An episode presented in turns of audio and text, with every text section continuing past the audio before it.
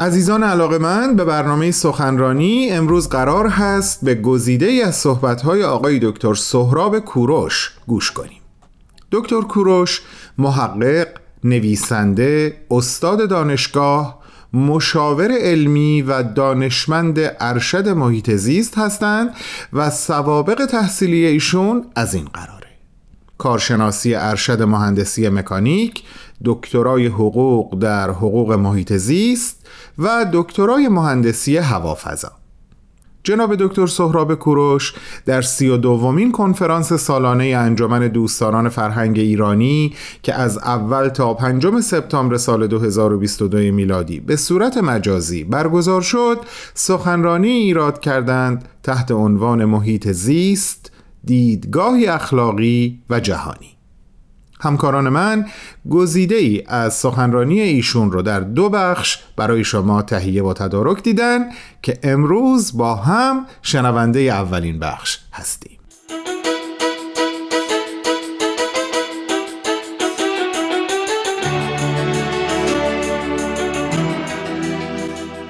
از دعوت انجمن دوستداران فرهنگ ایرانی و فرصتی که به من داده شد تا در مورد جامعه انسانی و بحران محیط زیست با شما دوستان عزیز گفتگویی داشته باشم. بسیار متشکرم.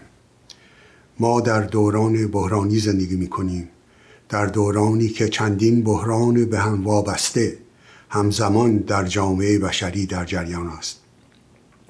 بحران بهداشت و سلامتی بحران اجتماعی و اقتصادی بحران حکومتی و مشکلات قدرت ملی بحران مذهبی و روحانی بحران جنگ و مخاسمات بین المللی و بالاخره بحران اکولوژی و تغییرات محیط زیست. اکولوژی عبارت است از روابط یعنی تأثیر و تأثیر متقابل موجودات زنده با یکدیگر و با محیط طبیعی و فیزیکی. محیط زیست environment تا قبل از نیمه قرن بیستم به صورت عمومی به شرایط زندگی محیطی و اجتماعی اطلاق می شد. ولی از این زمان محیط زیست در زمینه اکولوژی به تأثیرات متقابل آب و هوا و منابع طبیعی موجودات زنده و رابطه انسان با جهان طبیعت اطلاق می شود. توجه به اکولوژی و محیط زیست فرایند مربوط به قرن بیستم هست. در این دوران توسعه سریع علوم فیزیک و شیمی و طبیعی و کاربرد آنها در تولید صنعتی که تکنولوژی نامیده می شود به سرعت همه ابعاد زندگی انسانی را فرا گرفت.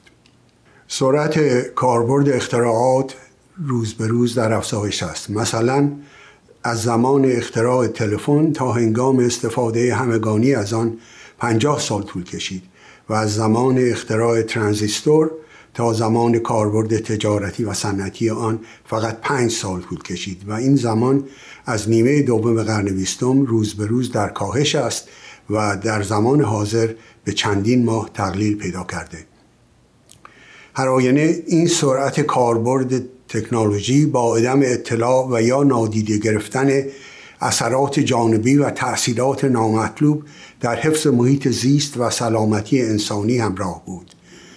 توسعه صنایع مصرفی و تولید انبوه با تمرکز به ازدیاد راندمان تولید توجهی به تقلیل و کنترل مواد زائد و فضولات حاصله نداشت و در بسیاری از موارد حجم عظیمی از انواع آلودگی های شیمیایی و زباله های سمی وارد محیط زیست می شوند.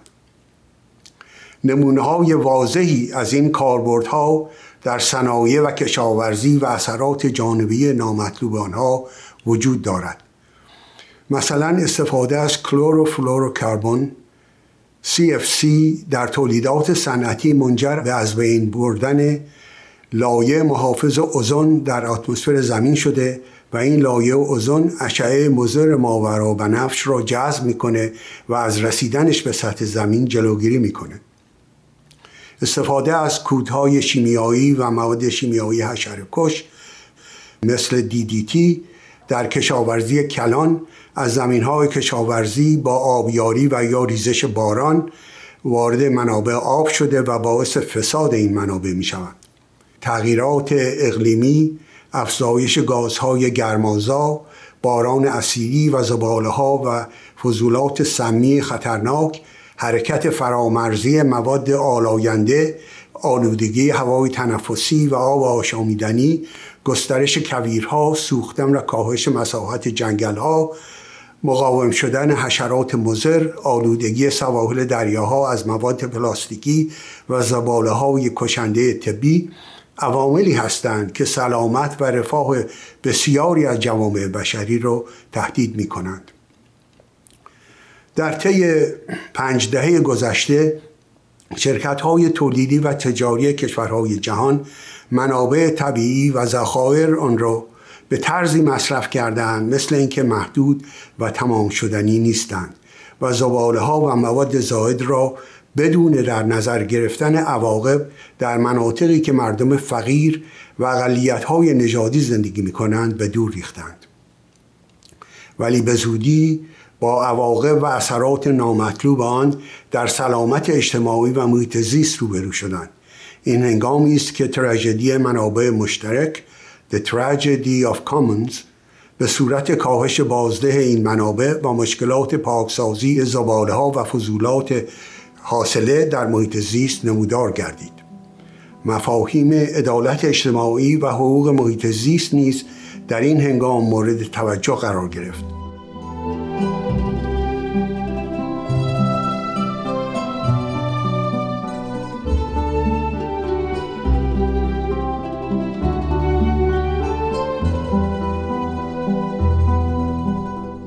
عزیزان شما شنونده گزیده ای از سخنرانی جناب آقای دکتر سهراب کوروش هستید.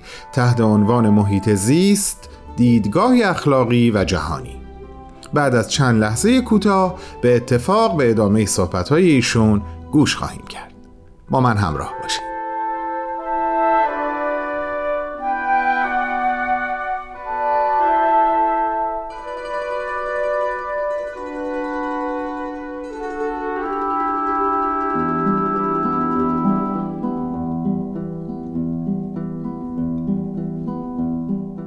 عدالت اجتماعی مفهومی است که بر اساس آن هر انسان بدون توجه به نژاد رنگ ملیت و سطح دارایی و درآمد استحقاق داشتن حقوق مساوی در زمینه های اقتصادی، سیاسی، اجتماعی، تحصیلی و محیط زیست را داراست.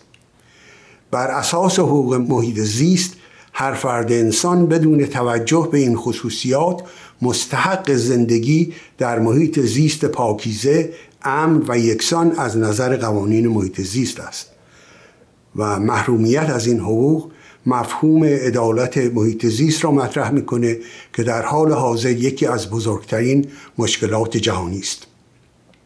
پیشرفت علوم و تحقیقات اکولوژیک نشان داده که زمین خود یک سیستم اکولوژیک بزرگ و بسیار پیچیده است. این سیستم اکولوژیک که بر اساس تعامل تنوع زیستی استوار است یک سیستم خودکفا و پوینده است که تا زمانی که تعادل آن مختل نشده به کار خود ادامه می دهد. این سیستم اکولوژیک خودکفا در سالهای اخیر سفینه فضای زمین نامیده شده سازمان فضایی آمریکا ناسا از سال 1975 بر روی یک پروژه مسافرت سه تا پنج ساله از کره زمین به کره مریخ کار می کند. تمام سیستم های فنی مسافرت مداری بین زمین و مریخ در طی 47 سال گذشته طرح ساخته و آزمایش شدند. ولی بزرگترین مشکلی که انجام این پروژه را به تعویق انداخته ایجاد یک سیستم اکولوژیک خودکفا و پاینده برای تصفیه و تجدید اکسیژن و آب و مواد غذایی است. و این نشان می‌دهد که یک سیستم اکولوژیک خودکفا چقدر پیچیده است. از آنجا که مشکلات محیط زیست نظیر آلودگی هوا افزایش گرمای اتمسفر زمین آلودگی منابع آب شیرین باران اسیدی و غیره که قبلا ذکر شد حد و مرز نمی‌شناسد آلودگی محیط زیست در هر نقطه زمین بر اکولوژی همه دنیا تاثیر می‌گذارد. مثلا آلودگی اتمی چرنوبل در 1986 و فوکوشیما در 2011 هنوز در خاک و آب دریاها و هوای زمین وجود دارند. هوا منابع آب و خاک و طبیعت در مجموع منابع مشترک همه جهان هستند که در حال حاضر دچار تراژدی منابع مشترک شدند. همچنین اکولوژی سیستم خودکفا و پاینده سفینه فضای زمین مورد تهدید و اختلال جدی قرار گرفته.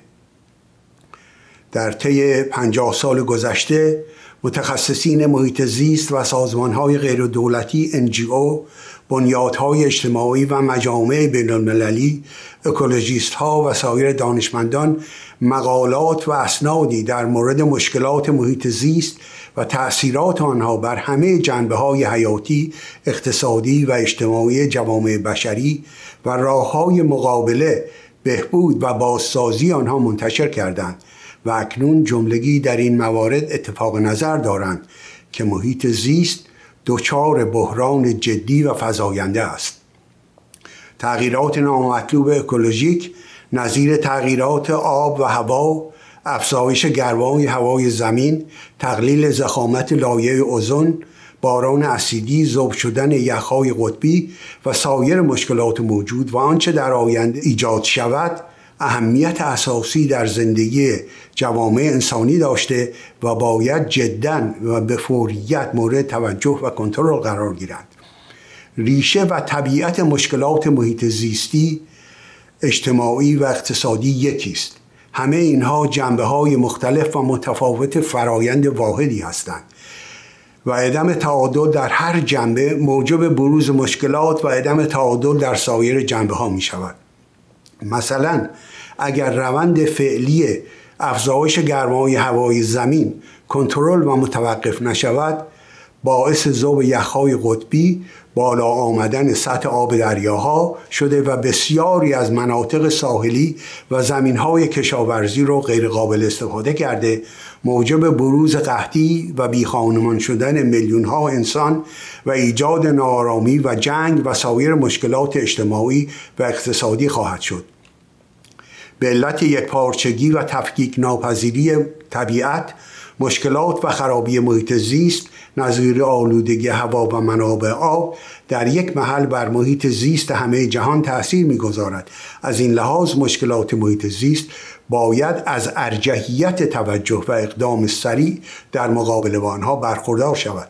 تراژدی منابع مشترک به صورت کاهش منابع طبیعی و افزایش آلودگی محیط زیست و اختلال در تعادل اکولوژیک سفینه فضای زمین که میراث جمعی جامعه بشری است محتاج یک سیستم جهانی حفظ محیط زیست و توزیع عادلانه منابع طبیعی است.